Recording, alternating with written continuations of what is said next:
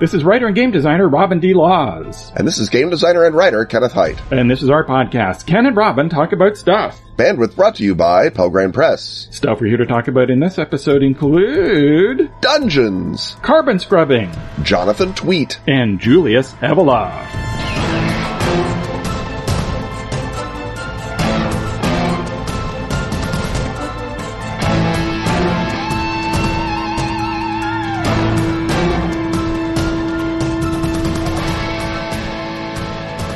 Everyone remembers their first trip to the island of Al Amarja. You mean that strange, conspiracy-ridden island off the coast of North Africa, known for its lax regulations and mysteriously authoritarian government? Uh, I thought it was in the Mediterranean. Didn't everyone? Atlas Games, the publisher of Feng Shui and Unknown Armies, is at it again with a brand new Kickstarter. This time it's a new edition of Over the Edge, the legendary role-playing game of weird urban danger. Jonathan Tweet is back at the keys, inviting us to join him in creating unique unorthodox characters ready to get into all kinds of trouble. It's the same Al Amarja you always knew, only this time it's completely different. If rampant new age occultism, gangs of baboons, twisted assassins, and mad scientists in a modern day setting of weirdness and menace tickle your fancy, this is the Kickstarter for you. Over the Edge is now kickstarting, and you can make your pledge at atlas-games.com slash kickstart OTE. Offer open to humans and tulpas. Tulpas before pledging, ensure your credit card is valid and not part of the illusion.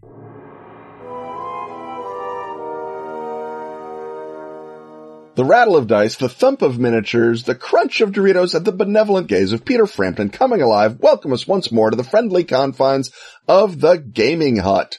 And in the Gaming Hut, Patreon backer Elias Helfer asks, or interjects, I pricked up my ears when the both of you, paragons of story and character driven role-playing that you are, both praised the dungeon as a form of role-playing.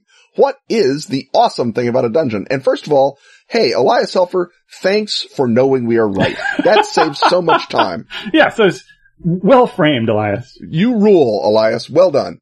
Uh, so Robin, what is the awesome thing about a dungeon? Well, one of the dictums, uh, one of the things I always say, going all the way back to Robin's Laws of Game Mastering is, if you're having fun, you're doing it right. Are people having fun uh, running dungeons? Statistically, demonstrably, yeah, statistically, uh, as a percentage of people having fun role playing, the vast majority of them are having fun playing in dungeons. Ergo, dungeons work. It's like saying, do cars work? Do they get people from place to place? Yes, they do. So the question is not, do they succeed in that, but how and why? And so, uh, one of the great things about the dungeon as a technology is that it is user friendly. It is easy to use. As a DM, as a beginning GM in particular, it is a great way uh, to uh, get your feet wet, and you might spend uh, your entire career as as a game master uh, just running dungeons for people who love dungeons. And if you're having fun, uh, see previous statement.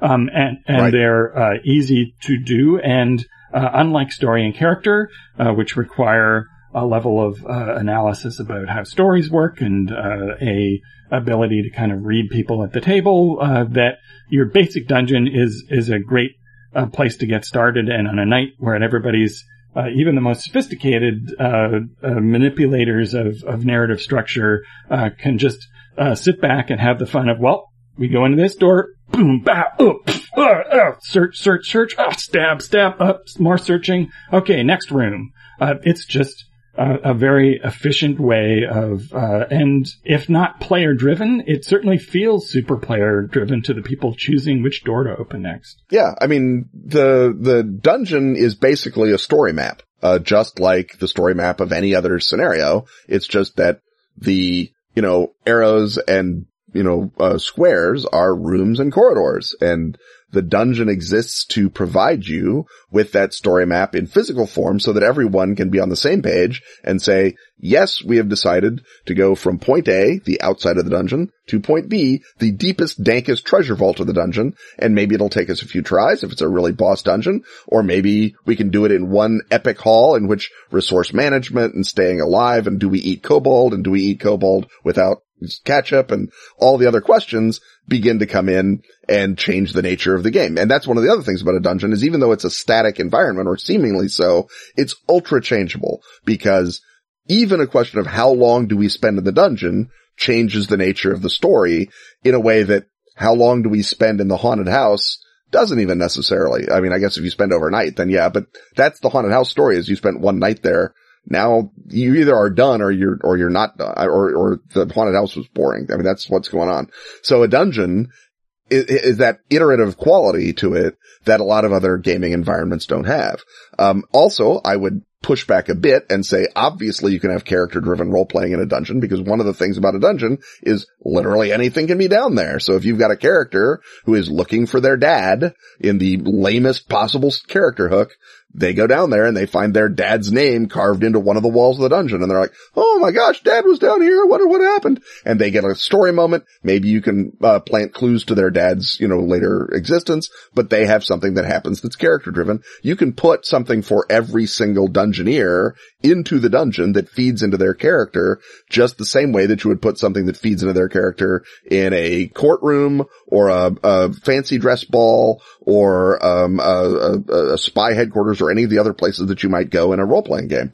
So the, the, the dichotomy that is presented is, I think, maybe a false one in that particular case. Now, certainly the story of we're sick of the dungeon and we leave it is seemingly says, well, story gaming uh, would be different than that. Well, story gaming falls apart regardless of what the story is. If the characters say we're sick of the story and we're leaving it. So the story is why are they in the dungeon? What got them in there? And it can just be solid gold goodies, which Lord knows has been motive enough for virtually all of human history.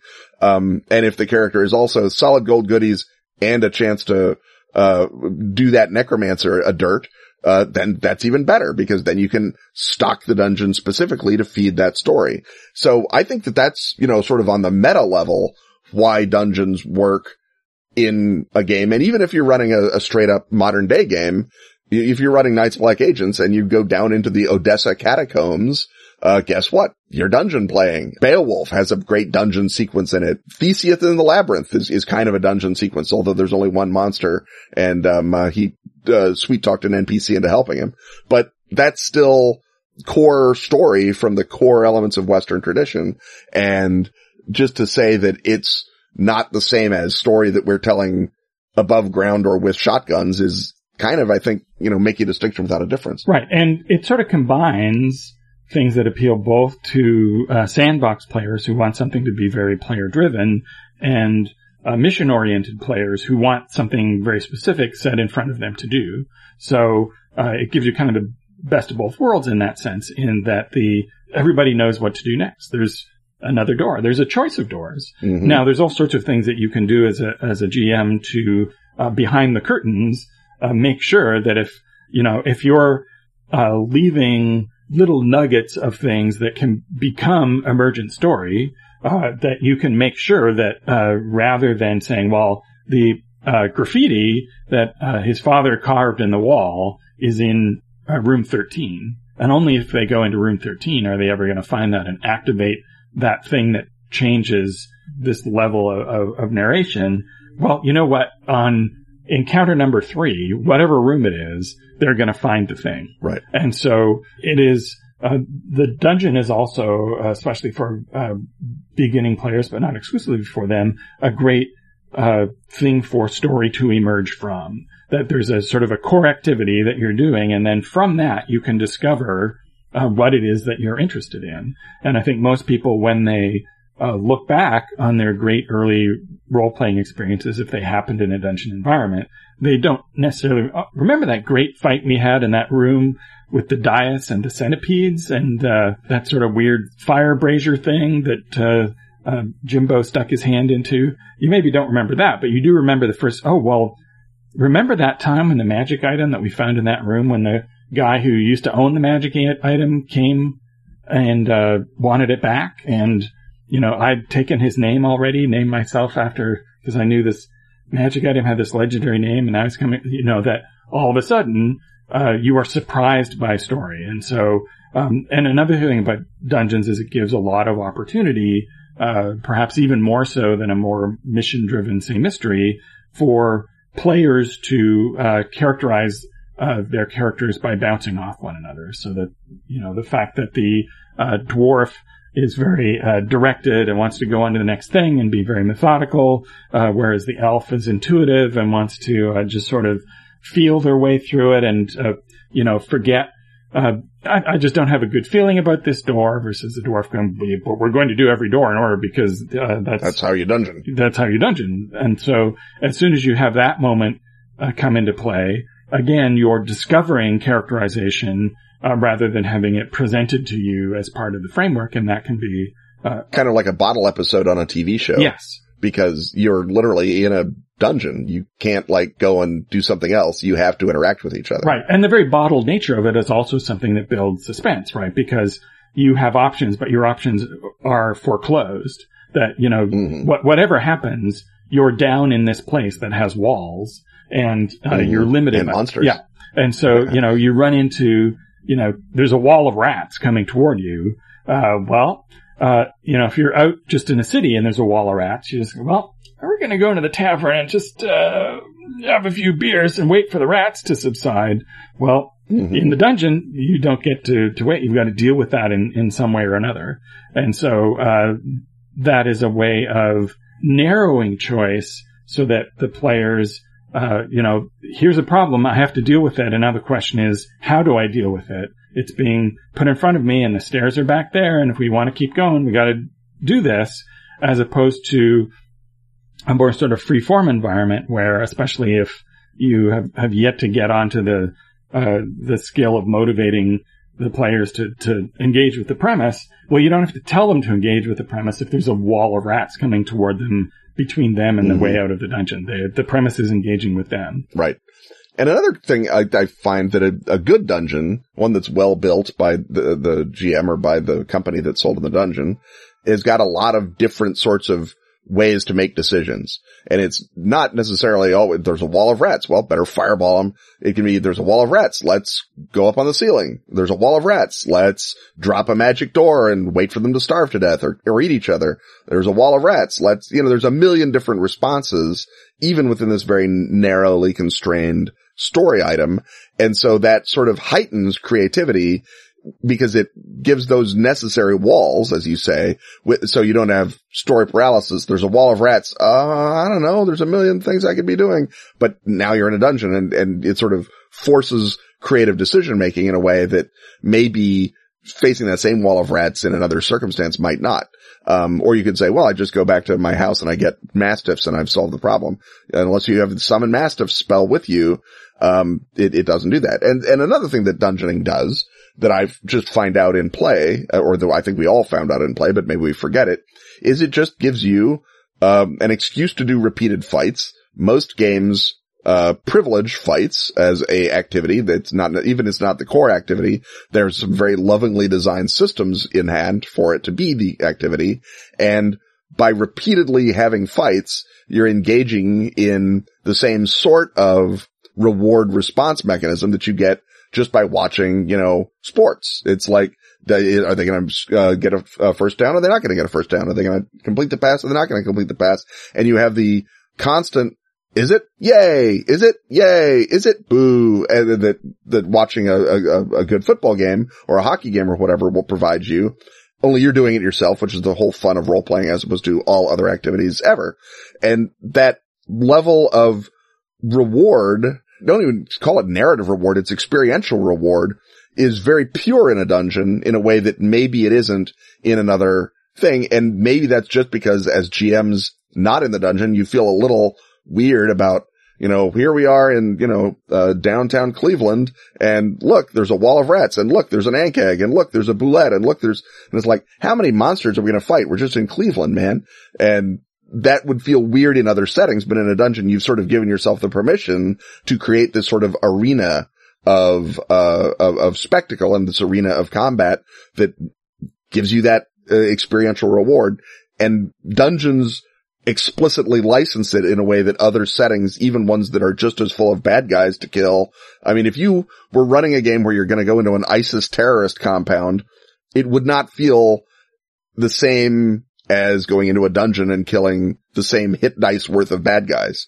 Uh, the dungeon has a different reward structure and a different um, uh, environment. And maybe that's just settler effect. Maybe that's just from all of us playing Dungeons and Dragons when we were 11 and having that, that, that jazz of, we can do anything going through our veins and we still remember it. But I think a lot of it is the inherent activity of fighting monsters in an enclosed space is inherently a, a fun spectator sport that you're actually engaging in. Right. Now, uh, as Elias points out, the stuff that we do tends to be more atmosphere and story and background uh, driven. Uh, and to tell you the truth, I would, if I was asked to run a game for people who just want to randomly kill stuff in rooms, that would not be my jam.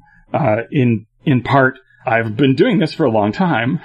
And Uh-huh. as a, I think, as a, as a, the, the downfall I think of the dungeon is that the DM tires of that long before the players do. Yeah. I think that's certainly, that, that's certainly true. Yeah, that the, the, Or re- can be true. right, the reward to effort curve for the DM is much higher and the challenge of continually to ma- making the next fight uh, especially if it's just a series of disconnected fights before, you know, the emergent narrative kicks in, or if your players go, oh, emergent narrative, erase that graffito, chiseled off the wall, we just want to fight more stuff, uh, that that's when you start to get, uh, you know, well, could we do something with some characters I can play cabin or fever or dungeon a fever. mystery or something? Um, and so that's, uh, that's, I think one of the inherent challenges in it and that, uh, you know, when I run something more dungeony, I try to find a, a, a different angle on it, and sometimes that succeeds, and sometimes that uh, fails. And uh, I think that's part of why, uh, you know, the uh, particularly among players of a certain generation, there's the idea that, oh well, yes, Dungeons and Dragons, that's that's the crude commercial uh, thing from which we artists have have separated ourselves from, and that there is a real uh, as a GM in particular, uh, you want to flap your wings and sometimes you're kind of dragging your players kicking and screaming away from, you know, we're rummaging in the rubble for, uh, for treasure and fighting rat people. Right. Yeah, the sort of dungeon fatigue, I think can be real, uh, because any repetitive activity becomes tiresome. That's literally what tiresome means. And I think that like everything else in role playing, you keep an eye on your players and you keep an eye on your own energy level. And it's like, I'm not giving hundred percent as a GM. I'm only giving 80% or 50%. Or if you look at the players and they're just sort of rotely going through the dungeon and not getting excited about it, it's, it's like a game between, you know, I don't know, uh, Cleveland and Jacksonville or something, and you're like, uh, this is going to be tiresome.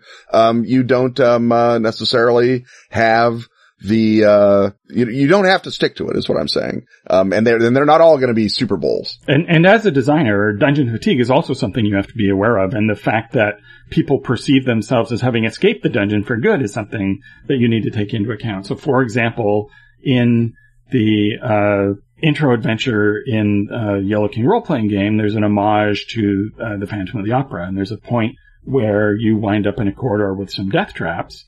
And uh, guess what? Gaston Leroux wrote about death traps uh, long before Gary Gygax was a, uh, a a twinkle in Mrs. Gygax's eye. Uh, but uh, the a lot of the players who went into this uh, looking for a, a mystery horror game, when they got to the the trap bit, went, oh no, out of genre, and uh, mathematically and literary historically, it was in genre, Mhm. but in their emotional perceptions, that reminded them of uh, uh, dungeoneering, and they didn't like that anymore, or maybe never did. And so, uh, when I was uh, revising that uh, after playtest notes, that chunk becomes optional, and you can sort of gauge whether you know your players uh, want to run into a portcullis or don't uh, Mhm. because uh, there are certainly, uh, you know, the the feeling that Elias is kind of alluding to that oh, this is a stage that we have gotten past. Um, Mhm. y- there are people who are genuinely past it and don't want to see another portcullis again, and that is also fine and something that as a designer you also have to be aware of, especially when you're doing something that doesn't say dungeon on the tin. Right. And speaking of escaping and portcullises, I see a portcullis lowering, so if we don't move to the next segment, uh, we'll be trapped forever in this one, and that would be a bad thing about dungeons. Uh, so, Ken, let's get out of here. I will, uh, keep the idol and you keep the whip.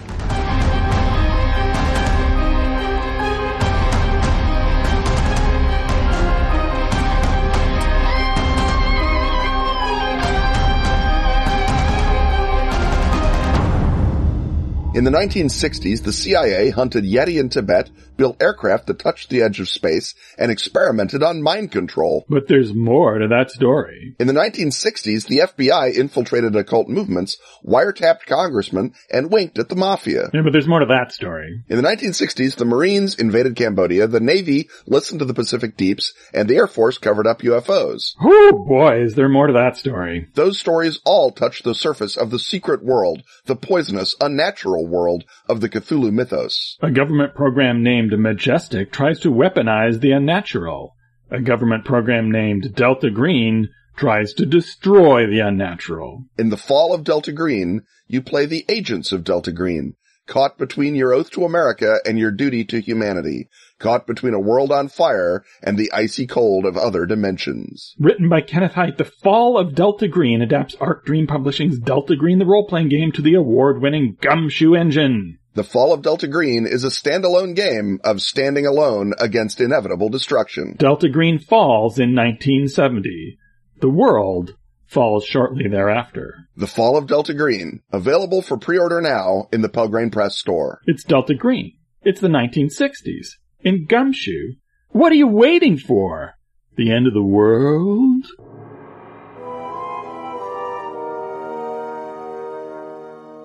The bubbling of beakers and the wheeze of CPUs as they complete a uh, computation heavy regression analysis tell us that we're about to have fun with science.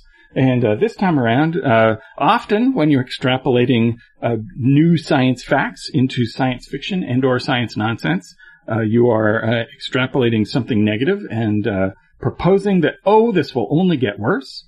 That is often correct. This time, we're going to see what might happen when we extrapolate from something hopeful. And that hopeful thing is that it may be that affordable atmospheric carbon reclamation is going to come faster, cheaper, and at a bigger scale than previously predicted. So uh, recently it was announced that researchers at a company called Carbon Engineering, uh, which is uh, headquartered in Calgary uh, and has a plant in British Columbia, have been operating a pilot plant that extracts CO2 from the air uh, since 2015. Um, uh, the designer is a man named Klaus Lackner, and it turns out that this doesn't require, or rather, uh, it takes advantage of existing technology, particularly the technologies of uh, paper pulp manufacturing, uh, which would be ironic if a notorious polluting industry was uh,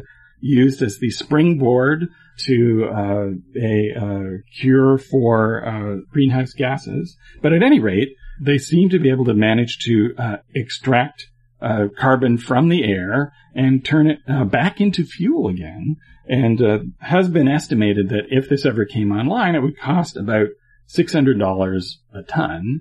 but rather, it looks like they may be able to get that down closer to like somewhere between 94 and $230 a ton, which would be enough to make it affordable. That the uh, gas reclaimed from the uh, from the air around us uh, would uh, be a little more expensive than than currently, uh, but it might be better than uh, having the whole planet fry into an omelet. So, so Ken, what happens to the world if carbon reclamation becomes a thing and prevents us from turning into uh, but rather saves our bacon. Well, it is a thing I always say that the new material science will save us all.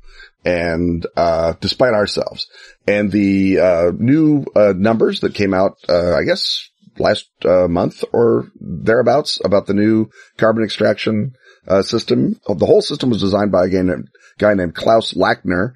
he originally wanted to build self-replicating solar panel building robots uh, and turn them loose in the Sahara to generate uh, electricity and then build more solar panels out of uh, sand that it would find in the uh, Sahara. That turned out to be impractical, possibly because armies of robots wandering around the Sahara spells nothing but danger.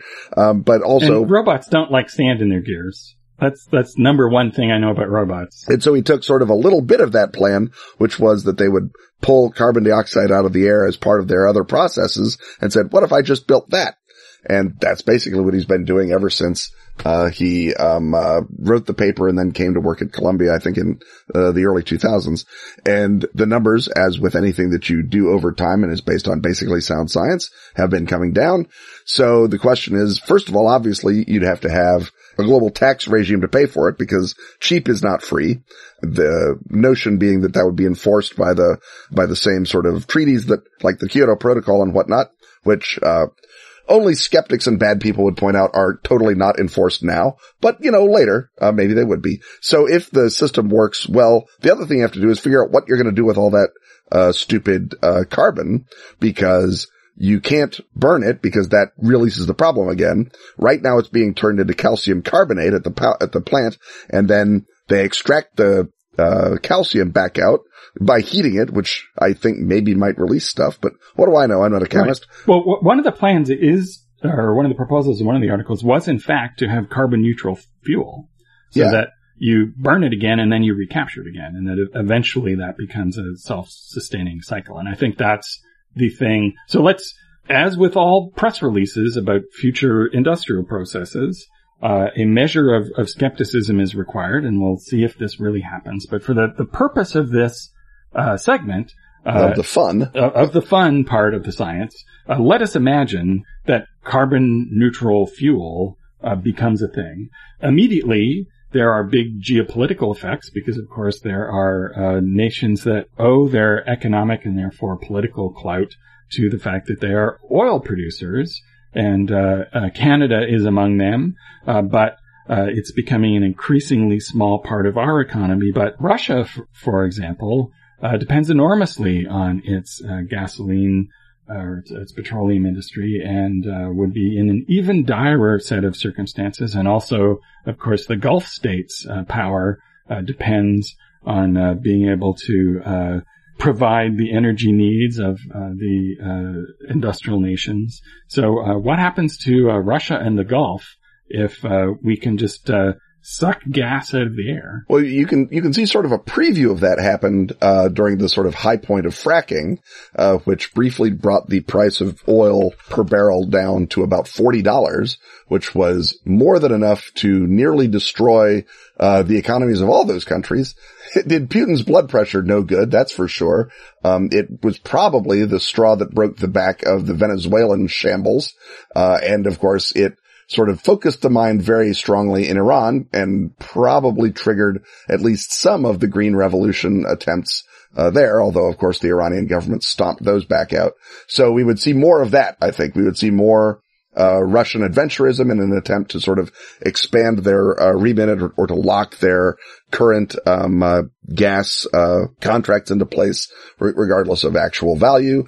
Um, you would see more unrest, certainly in Iran and the other uh, Gulf states. I, I, think we saw Bahrain have some bad problems during that same era, and obviously the um, Abu Dhabi and the UAE are held together by duct tape and uh, $20 bills. Those would be in trouble. The current um, crown prince of Saudi Arabia. I, I, admittedly, uh, like nuclear fusion being 10 years away forever, um, uh, for the last 75 years, uh, the current crown prince, whoever they have been, have always been about to modernize Saudi Arabia away from petrochemical dependence yeah. for at least my adult lifetime. Yes. But the new current one, he, he certainly, you know, he certainly had a lot of his family arrested and may or may not have blown up the head of the Saudi secret police.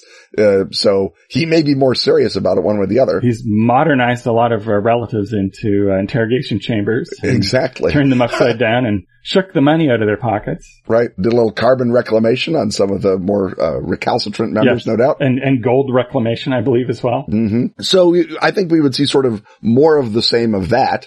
Uh, the interesting question I think becomes, um, if you can, uh, get carbon neutral fuel costs down to the point where they're actually straight up competitive with things like coal because uh, coal obviously is horrible and dangerous to mine. Uh, the, the coal pits in, in, in Britain have been closed for a while, but we still have the coal belt in America. China, of course, is digging coal out like nobody's business. So the question is, what happens to all those jobs? First of all, that, that caused great social turmoil, nearly brought down the, uh, the Thatcher government in Britain. It may or may not have been part of what brought Trump to power here. Uh, one can only imagine what would happen in China if suddenly every coal miner is told thanks, but no thanks.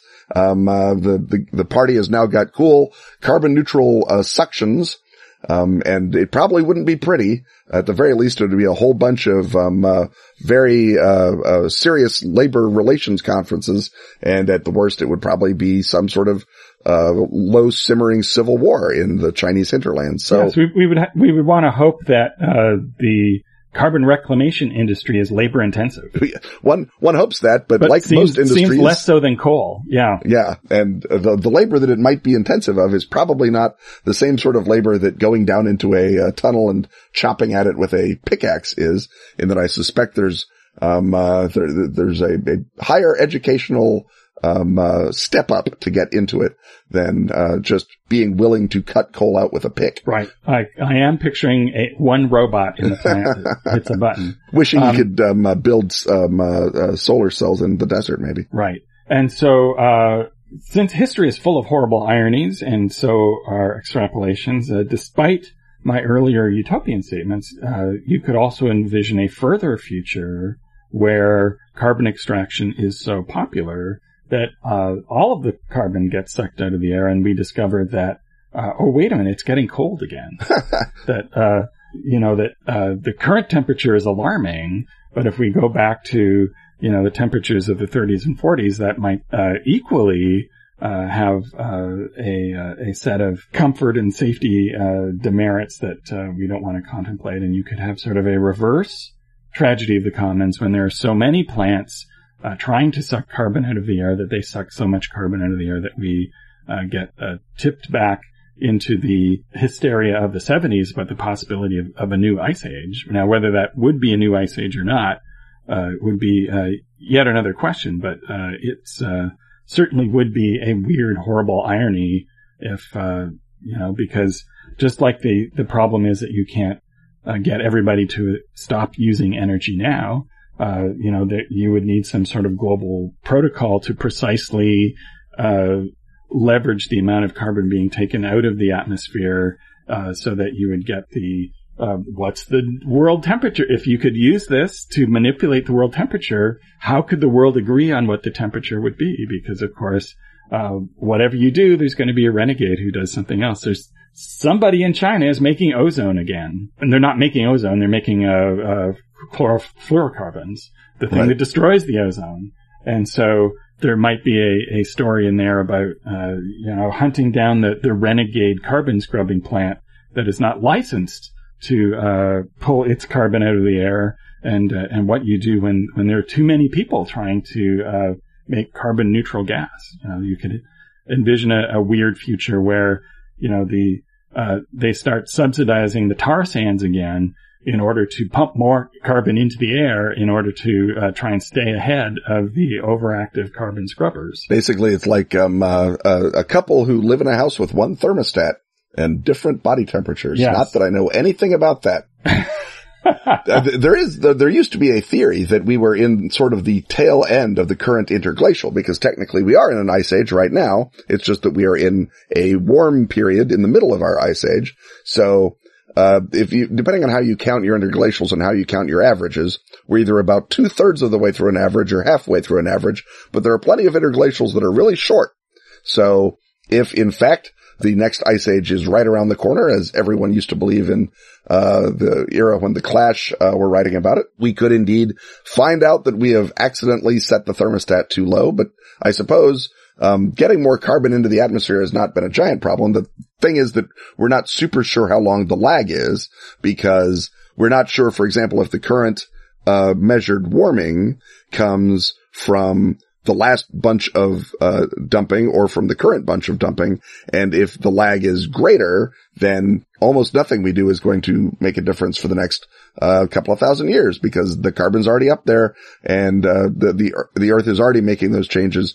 Uh, even if we suck it all back out, those changes are in motion, and it's going to be harder and harder to undo that. So maybe the constant back and forthing of uh, rogue carbonators and rogue decarbonators creates temperature uh, instability along your uh, lines of your uh, beloved superstorm movies, your geostorms and day after tomorrow and whatnot, where um, uh, there's global cataclysms because the uh, actual content of the atmosphere keeps bouncing up and down, uh, not necessarily because of any given problem with the content at any given moment. Right, and that could give you all sorts of different post-civilization uh, catastrophes or civilization-ending catastrophes. You could have the thing where the the magnetic pole flips, or you know, suddenly the the North Pole is in is in Mattoon, Illinois, and the South right. Pole is uh, you know, whatever's on the other side of Mattoon, Illinois. So, uh, there's all sorts of, uh, Indian Ocean somewhere, I suspect. Yeah. Um, it, it would have a, a, big chunk of ice in it, uh, after a while, I would think. So, uh, on that note, I guess, uh, if you're going to ask someone to think up a utopia, don't ask me. I'm going to wreck it on yeah. you. Uh, don't, don't, don't, we are probably, uh, there, there's a reason we don't have a utopia hut, I guess. Exactly. because it would be small because and someone, unfurnished. Someone would immediately ruin the utopia hut and there'd be barbed wire and execution. uh, just like all the other utopias. Just like all the other utopia huts, exactly. Uh, well, on that note, as our, as our utopia is turning rapidly into a dystopia, let's, uh, let's sneak on out and, uh, hope we, uh, escape before we're in prison.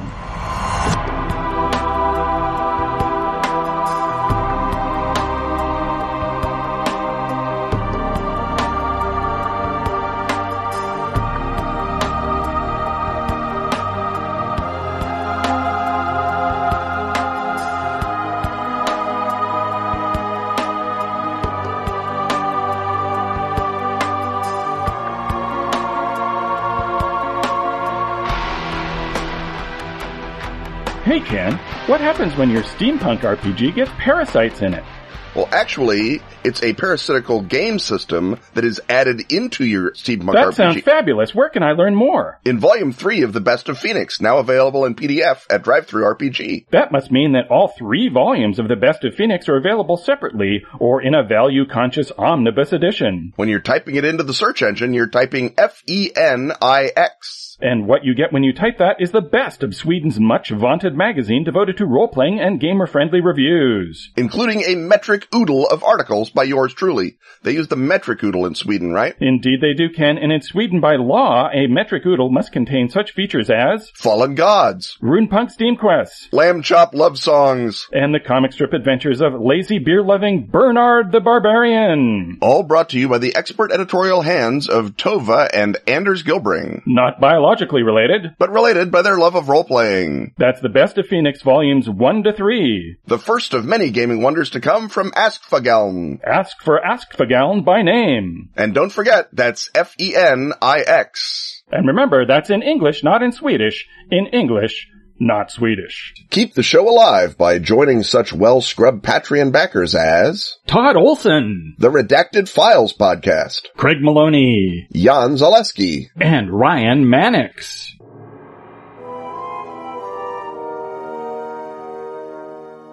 So, hey everybody, uh, you may think that it's uh, 2018 and that the Over the Edge Kickstarter from Atlas Games, designed by Jonathan Tweet, is currently on. But in fact, you've tumbled back into time, back into Gen Con 2017, uh, and you may recall from other, all of the other interview segments that we're in the middle of audio chaos because we're at the Embassy Suites Hotel, which is being remodeled, and our phones are going off, and people are coming in looking for their sunglasses. But thankfully, Jonathan Tweet is here to bring, as he always does, rationality and order to all manner of chaos. Rationality and order. Here we That's go, boys. right. Yeah. And you can tell how effectively that will work by the absence of transient noise during this segment. So before we talk about Over the Edge, uh, I want to uh, get uh, a bit into uh, grandmother fish. Yeah. Uh, the uh, one of the rare things that my colleagues has made that I was able to give away as a, a gift to a child. Nice. Um, so- yeah, you don't don't I- give over the edge. I'm, I'm sitting right here, Robert. don't give over the edge to a child. Uh, so Grandmother Fish Yeah. uh, is now uh, published by a major publisher, Yeah. which is what you really need with a kid's book. This is what you really need. So uh, the the first edition we self published and we sold out, and then Macmillan picked us up. So uh, they released their edition last September, and now um, there's going to be a, a Chinese version and an Italian version is um, also in the works. And the Italian version is being presented by Telmo Pievani. I don't know if I'm getting that right, but he's a famous uh, philosopher of education in Italy. So things are moving. There you go. Um, so for those who don't yet know what Grandmother Fish is, Yeah. it is. It is the first book to teach evolution to preschoolers. Uh, and so when my daughter was a preschooler many years ago, she's 22, but when she was little, I wanted her to have this book and no one had written it yet. And so I set out out to write it, and it's really hard to do a kid's book on evolution. So it took me 15 years to finally crack it and figure out how to do it, and I did. Put it on Kickstarter, and now it's around the world with Macmillan. It's pretty exciting. And so, what uh, sort of uh, has the experience been like for you? What kind of uh, feedback have you gotten? How how has it changed? uh, Yeah. your approach to publishing and what you're doing in the world. So it was really exciting to get all the positive feedback with the Kickstarter. We funded really well, and lots of people came out um, to sort of support it. Daniel Dennett and Steven Pinker and uh, David Sloan Wilson, Jonathan Haidt, like all these people that I really like. Uh, you know, like personally said they liked the book and what have you, tweeted about it or whatever. It's really nice. Um, and now that the book is out and in a lot of people's hands, I see how much kids really love it, and that's sort of like a whole new level of gratifying. That you know, parents tell me it's their kid's favorite book, or we read it every night, or it's the first book that my kid ever tried to read all the way through, or or what have you. Uh, and so, you know, I was sort of doing this as a one-off, like this was my pet project I wanted to do, but now I'm really interested in what is science communication for kids. Right, and that's, I mean, you can have all the cutting edge science in the world, but if the only people they're talking to are other people with PhDs, Yeah. it doesn't have any real effect on society. Right. And that's why you're, you know, way back in the day, your Stephen Jay Goulds and your Isaac Asimovs, though as scientists they were, you know, middle of the road at best, Right. turn out to have had a, maybe a better effect Yeah. than uh, any number of people who are out there figuring out the uh, transcription on a given chromosome. Right. Right. Dawkins, for example, like like E.O. Wilson hates him and says he's not even a scientist, but for sure he did a ton for science by popularizing the sort of the gene-centric view of evolution. But yeah, exactly. It's that communication. It's getting this stuff out there to people, and that's something I'm really good at. So Yeah. do you have a, a follow up uh, to Grandmother Fish? Uh, Great grandmother plankton. I mean, it took me 15 years to do this one, so I don't. Weird cousin fungus. People have been asking for uh, Uncle a lot of- Asteroid? I think wormy might go too. It's like the bilateria, right? Yeah. You know, the big split between the invertebrates and the vertebrates.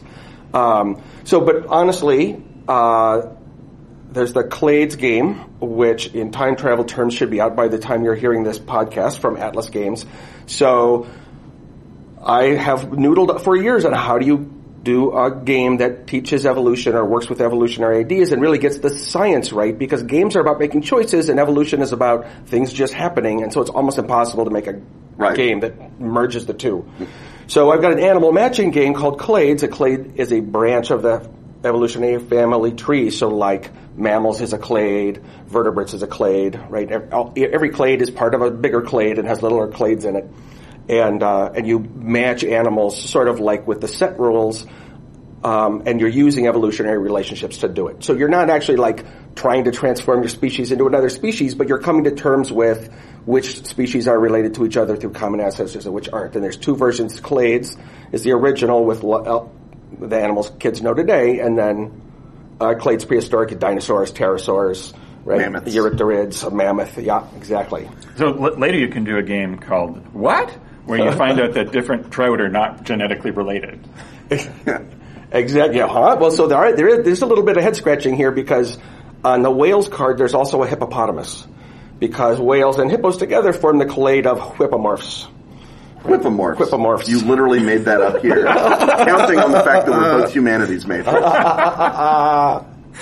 Uh, so over the edge. But over the edge, I, yeah. I think I've heard of this game. It, it may or may not vaguely have familiar to me. penetrated your radar at Yes. some point.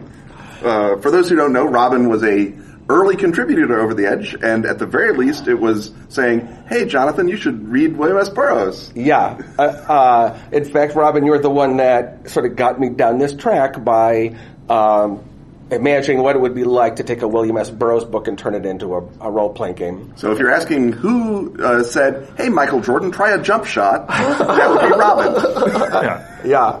Uh, uh, and uh, and you worked with me on the original Over the Edge. I I think I said I'd pay you fifty bucks for everything you could produce, and it was so cool. I gave you a hundred. I think that was my Yeah.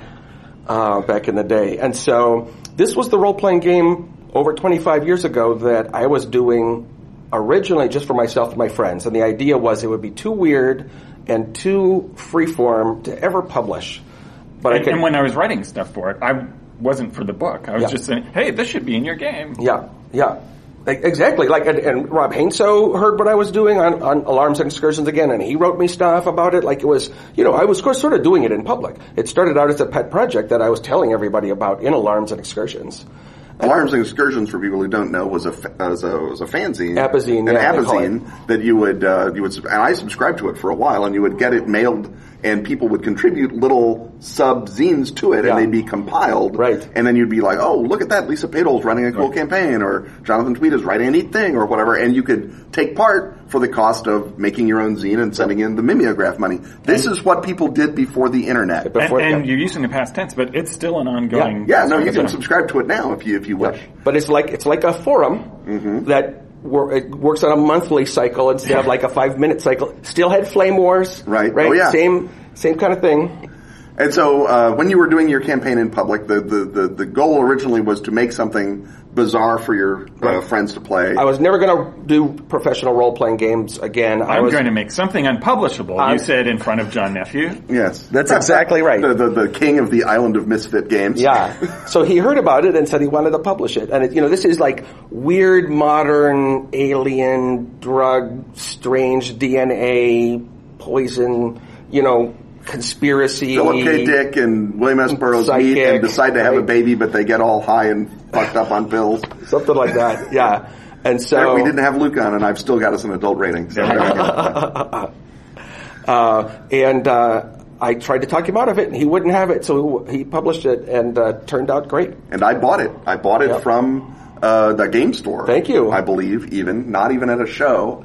And not PDF. That was the and that was the game that I looked at and said, "Wow, there is literally something besides Call of Cthulhu." Uh, that- I mean, I'm, there are other designers who can claim, but as far as I'm concerned, you are the Beethoven of gaming in that. In the face of perfection, you Yeah. said, "All right, end run.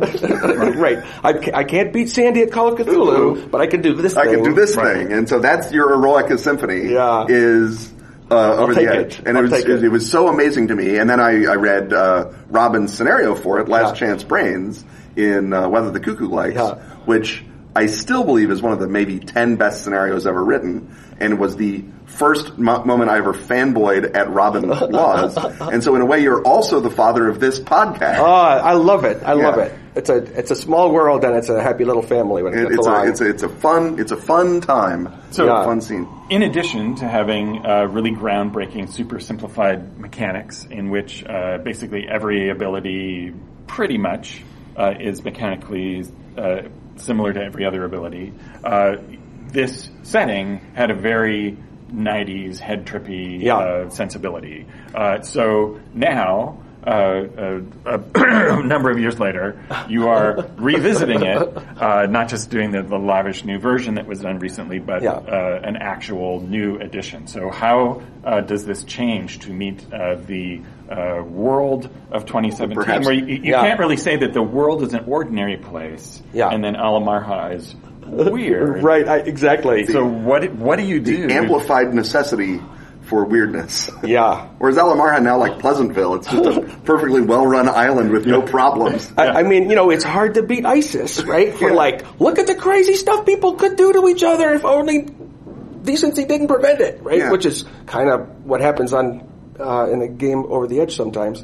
But yeah, it is it it is a strange new world. But on the other hand, I have uh, now uh, just a wealth of experience that I didn't have as a young man about society and politics and history and what have you. So now I'm I feel like I'm going to be able to bring uh, sort of even more to the table and. Um, for a long time, I, I re- actively resisted the idea of doing another edition.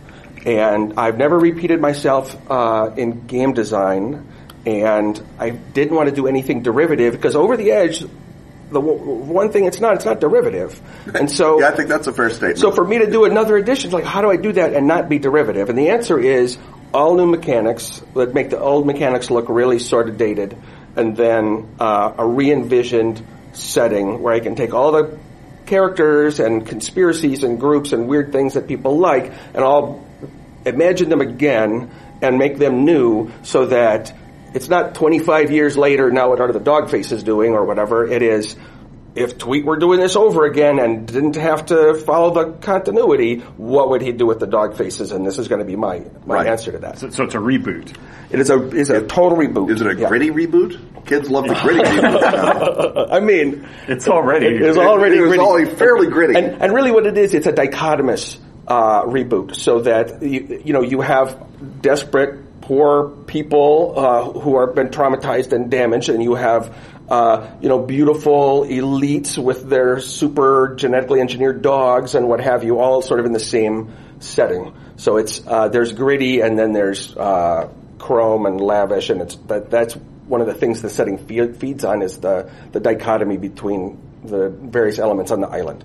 So can you take one of the uh, uh, characters or groups and uh, take our listeners through what they were in the previous version and, and what they're going to be now? I sure can. What would be a really okay? So I can talk about, let's say, the movers. That was one of the big uh, conspiracies in the original group, and they're sort of honestly. I, I have not gone back yet and like reread the section on the movers.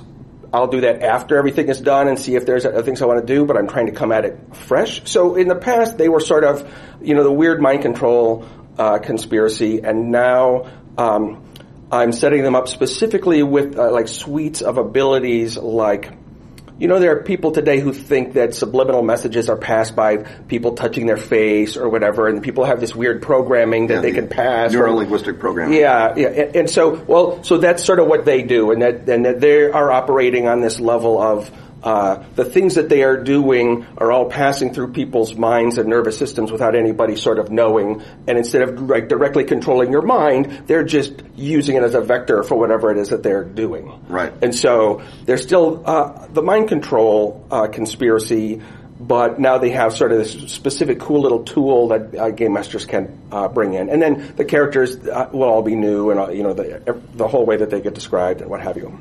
And uh, so you're saying the mechanics are also a, gra- a ground up redo. Yeah, that's exactly right. And so, how would you? Uh, I, I, our listeners who love the original are Yeah. worried that you're going to uh, make it uh, complicated.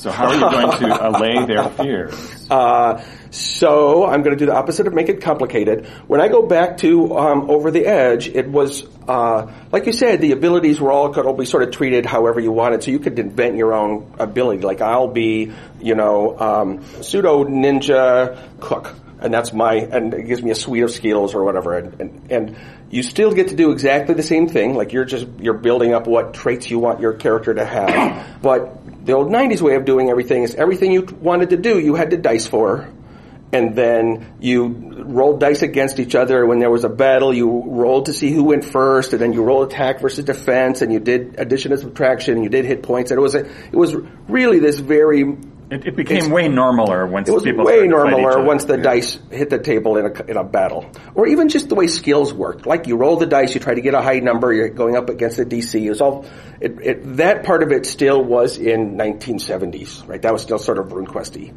um, even. And the new one, it's much more formalized and you have a pair of dice which are your lots and you keep those dice as your lots for the whole campaign, and you don't use them for anything else, and those are the only dice that you roll at the table, and so you build up a history with that specific pair of dice as you're playing over the edge. And when you roll those dice, you're trying to roll high on the two dice, and then in addition, any fours that you get mean something surprisingly good happens. Any three means something surprisingly bad happens. So in the old system, you could roll like, I'm gonna roll three to 18 and it's just a weird kind of bell curve. Now it's this dichotomous or, or discontinuous thing where you can get a, a nine or you can get a nine that has a four in it. And those are different. And, um, and then those fours and those threes, or we call them twists, those encourage the game master to, to do something that's that's not just linear with the result. It's not like how hard did you hit them, but like what happens during the fight. And so now you will roll those dice for.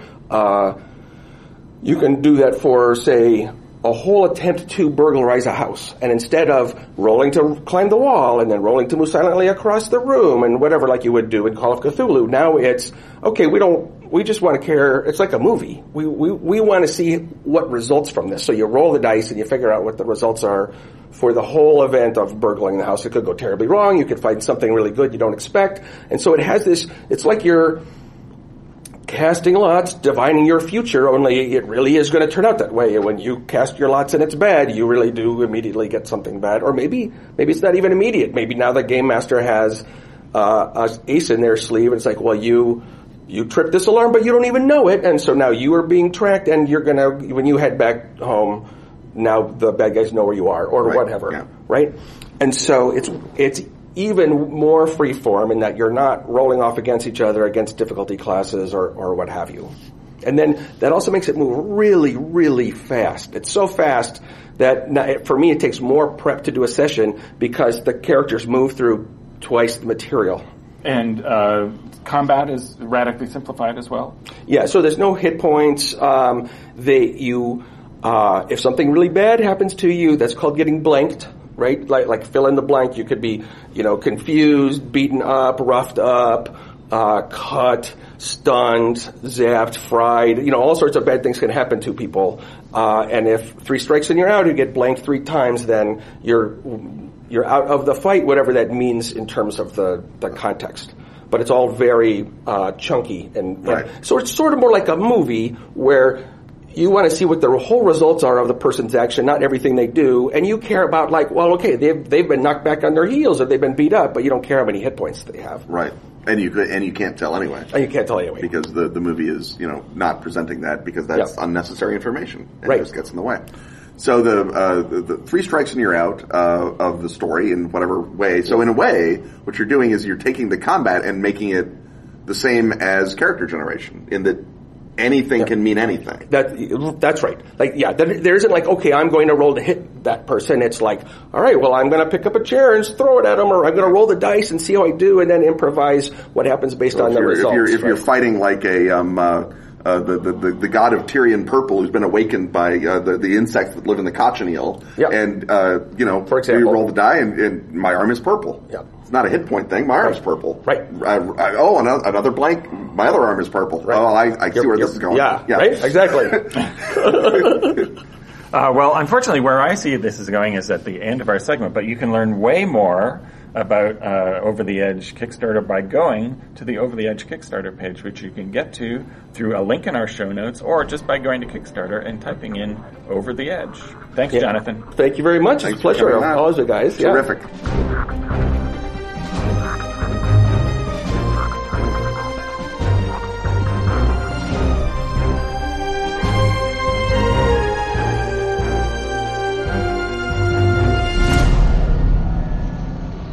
Born of the U.S. government's 1928 raid on the degenerate coastal town of Innsmouth, Massachusetts, the covert agency known as Delta Green opposes the forces of darkness with honor but without glory. Delta Green agents fight to save humanity from unnatural horrors, often at a shattering personal cost. In Delta Green the role-playing game, you play those agents. Fight to save human lives and sanity from threats beyond space and time. The long whispered of slipcase set has now shipped. This stunning edition includes two full-color rulebooks. The Emmy Award-winning Agent's Handbook features rules for creating agents and playing the game. Gear, combat, dossiers, The Handler's Guide for the game moderator who presents the mysteries and horrors of the Cthulhu mythos. terrible secrets of the intelligence world, and of eons pre-human. Percentile-based rules compatible with 20 years worth of Delta Green scenarios and source books. A universe of cosmic terror lurks just out of sight. Can your agents stand against it?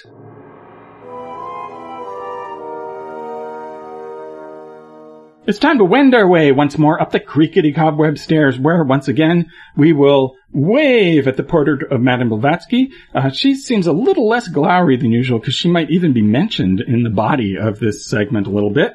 Uh, and then we're going to head on through to the Edwardian parlor where waits with a stern expression on his face because I'm sure he disapproves of this person as well he should, the consulting occultist because consulting occultist is here to tell us about Julius Evola. This is the favorite occultist of such people as Steve Bannon, Richard Spencer, and Alexander Dugin, who uh, also will warrant his own upcoming segment. The reason uh, I've put him on the agenda is I just finished reading a book uh, which I'd recommend everybody, uh, by a, a, favorite author of the show, uh, Dark Star Rising, Magic and Power in the Age of Trump by Gary Lachman.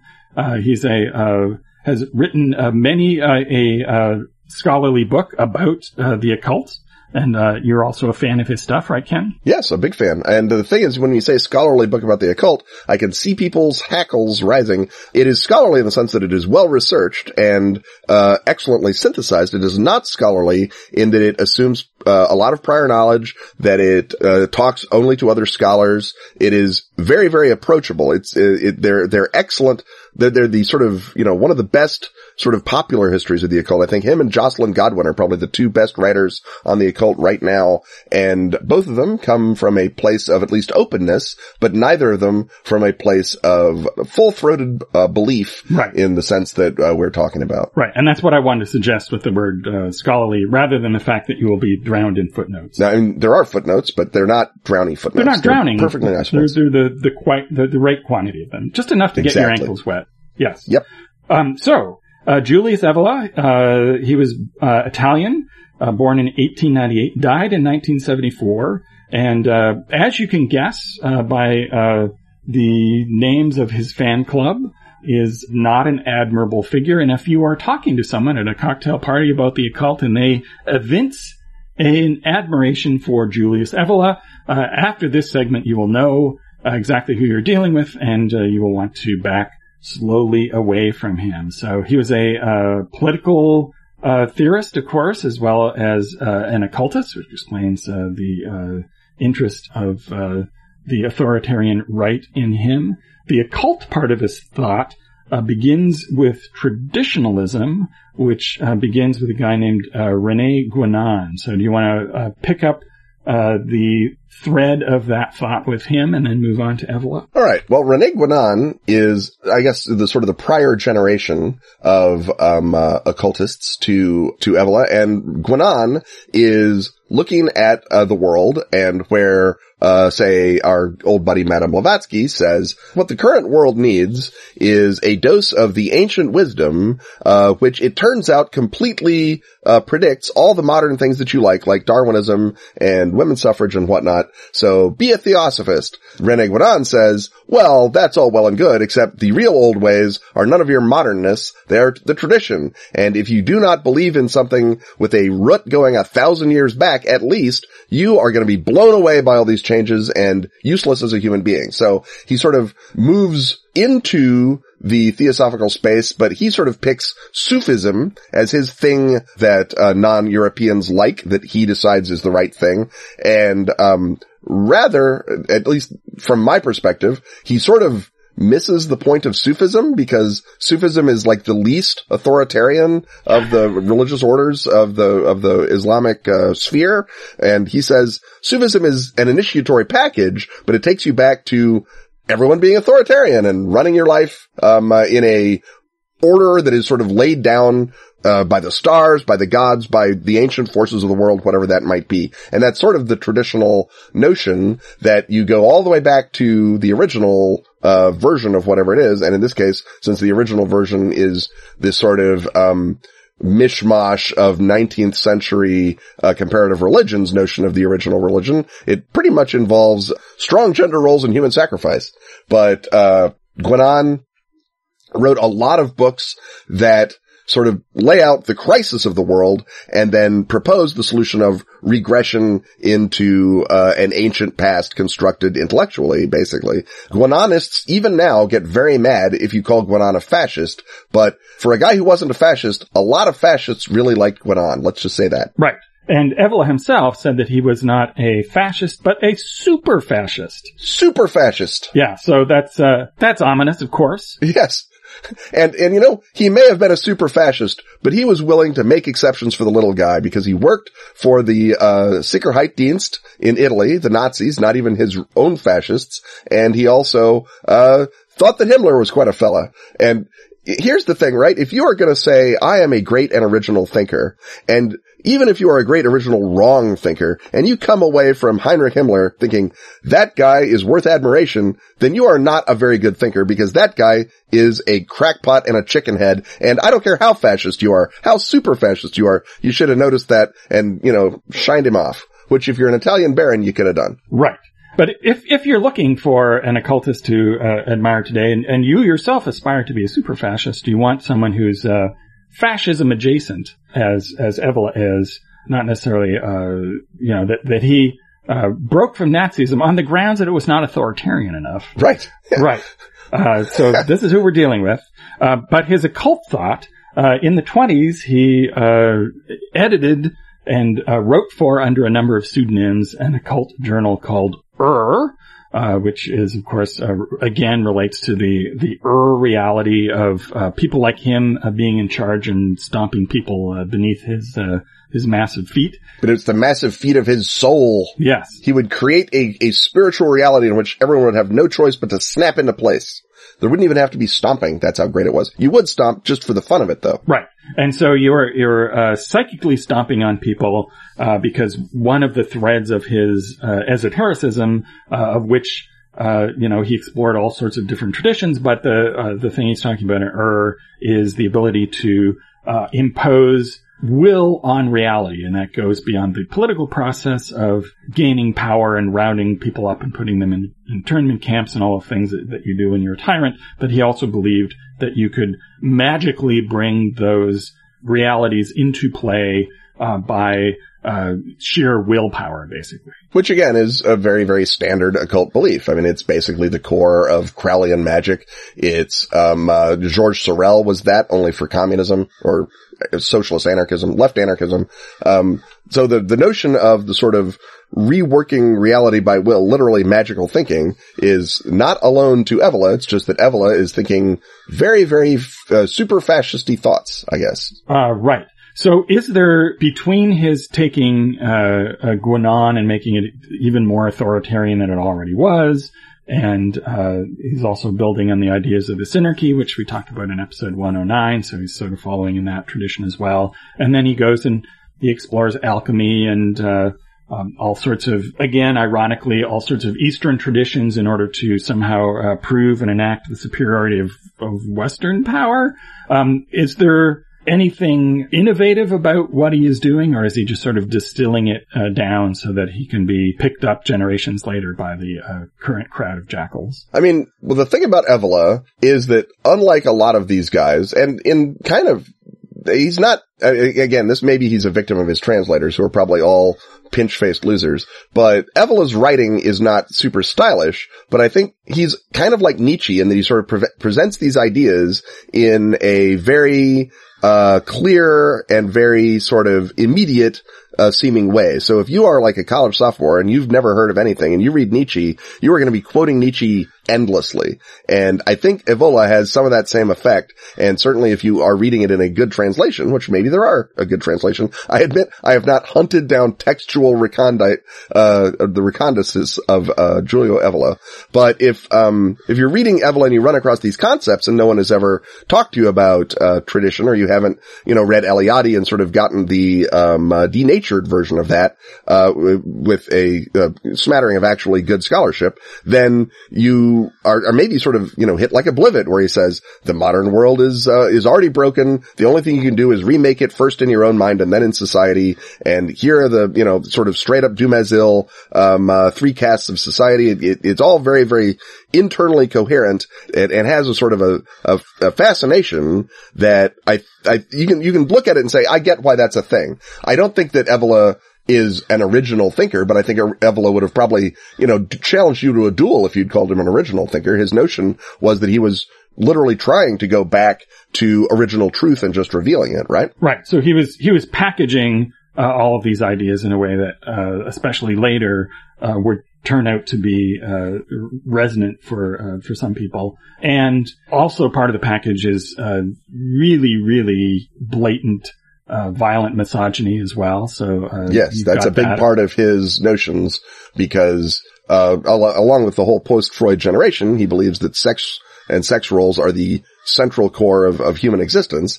And so since he's trying to rewrite human existence, he's rewriting them in this, uh, uh, also. And since he was a horrible power worshiper, you can sort of see where that was going to go. Right. And, uh, you know, one of the big audiences traditionally for extremist views of all kinds is, uh, people who, uh, think too much and have, uh, trouble uh, relating to women. So uh, that's a, an excellent way to be uh, drawn into this this thought web.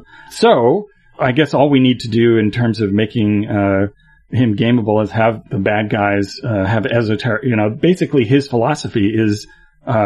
Uh, to a large extent, the the esoteric philosophy of gaining power through magical thought. In in the esoterics, there are demons to come and do that for you, and they always disappoint you by eating your head at some point. Uh, but you could certainly have an esoteric cell that uh, the leader of which has all of the uh, collected works of Evola on his shelves, and that's a big mm-hmm. Uh, tip off uh, that you would spot immediately with your uh, occultism ability. are there other ways that we could draw a, a group of traditionalist bad guys into a, a scenario? It, you know, the thing about Evola is that he sort of takes all the stuff that we're used to as sort of a libertine uh, I mean, it's not like Crowley was any better to women than Evola, but, um, it, it, Crowley expresses it in a sort of more libertine, let your freak flag fly sort of way it, it's all that so you can sort of masquerade them as, as just Crowleyite sex cultists. And then you realize, oh, there's something even worse than Crowley at the heart of this. There is legitimate magical attempts to, uh, uh, ruin the world, just like it was ruined in the good old, uh, mythical Indo-European past. Um, and, and you're sort of following back and you think, oh, this is going to be good fun with, um, uh, with I am and, and Awath and all that good stuff. And wham, uh, it's sort of a left turn within the left hand turn that you already took, uh, when you thought it was just um, good old fashioned uh, dressing up in goat heads and having sex. So that's sort of Evola as the surprise at the heart of what you already thought was a weird magic sex cult, but you didn't know the sort of the weight that would be put on that. I don't know how gameable that is though, because the the things that you would notice are different are pretty grotesque to do at the table. I, I guess if you've got a, a, table that really, really like True Detective, I guess you don't have a problem with it. The other thing you can do, of course, is that because Evola is Italian and the Italian occult scene and the Italian conspiracy scene is so completely underutilized in Anglophone gaming, um, I think that Evola becomes a really good sort of a, uh, a Merlin or a, or a magic, uh, or Klingsor, I'm sure he would insist, for your bad guy group if you're setting at any time in the modern world that they come out of Italy or that you are, um, um, Italian good guys and you're fighting Italian bad guys in sort of a Giallo, uh, universe. So if you're playing a, a Giallo, uh, world that you think is, is sort of fear itselfy, and it turns out these things all have some sort of hideous connection to a, a truly Giallo dark house, uh, in that dark house is maybe an undying Giulio Evola who has made himself immortal with his crazy, uh, mystical Buddhism and, uh, removed himself as a dark bodhisattva to continue controlling things. I think that'd be kind of fun. Right. Cause it's often a trope in, in Giallo that there are multiple multiple murderers. Mm-hmm. Uh, and so uh, all of a sudden, oh, what, this whole house is full of people who are all, you know, grotesque uh, wielders of, of size and they haven't coordinated. And it's like, what kind of universe is this? Well, obviously it's one in which the drifting will of Julius Evola has taken over this this house and uh, turned it uh, into a slaughterhouse, basically. Um, the other thing that you can do with with Evola is if you have a, a game where you're already uh, trying to uh, either do time travel, which is I guess the slightly not the boring way, but the sort of uh, conventional way to do this, or you have a game where you're trying to do some sort of myth travel. You're doing a, a modern day set hero quest where you're going off into the mythic realm to do good uh, for the community garden or whatever, and you realize that there's these other bad hero questers who are going to a different mythical universe. And it's the mythical, mythical universe that, um, Evola, uh, built, uh, using Eliade and using other sort of uh, right-wing traditionalist mythographers, and that their version of Zeus is way different than your version of Zeus, and their version of um, uh, Vishnu is way different than your version of Vishnu, and you actually have sort of a a war in the god realm between different versions of the god realm. So you're reifying the thing that happens in RuneQuest, etc. And Evola can be your bad guy, especially in a modernist uh, version of that. That again, he's the guy who who made it up to the other world and, and is drawing all of these sort of uh, uh, modern day third rate jacklegs uh, to him to imbue them with real power and send them back to Earth to bring about the mythical change that he wants. Right, and you can team up with the representatives of whatever uh, you know Eastern legit philosophical, mystical view. Uh, he's trying to pervert to their ends, and they uh, they're looking to uh, you know get rid of that uh, misuse of their powers, and so they're looking for people to uh, uh, team up with, so you can uh, you know join up with your uh, bodhisattvas or, or what have you as as part of this clash in the other realm. I, I do want to quote, to end with a quote from the master. And let's all see if we can think who this quote from the master might apply to today. And we can take a little Evola into our own lives. So this is Evola in 1945 in an essay called American Civilization.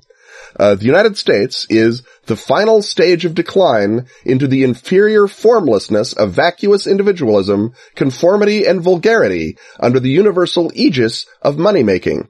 And Evola thought that was a bad thing. Go figure.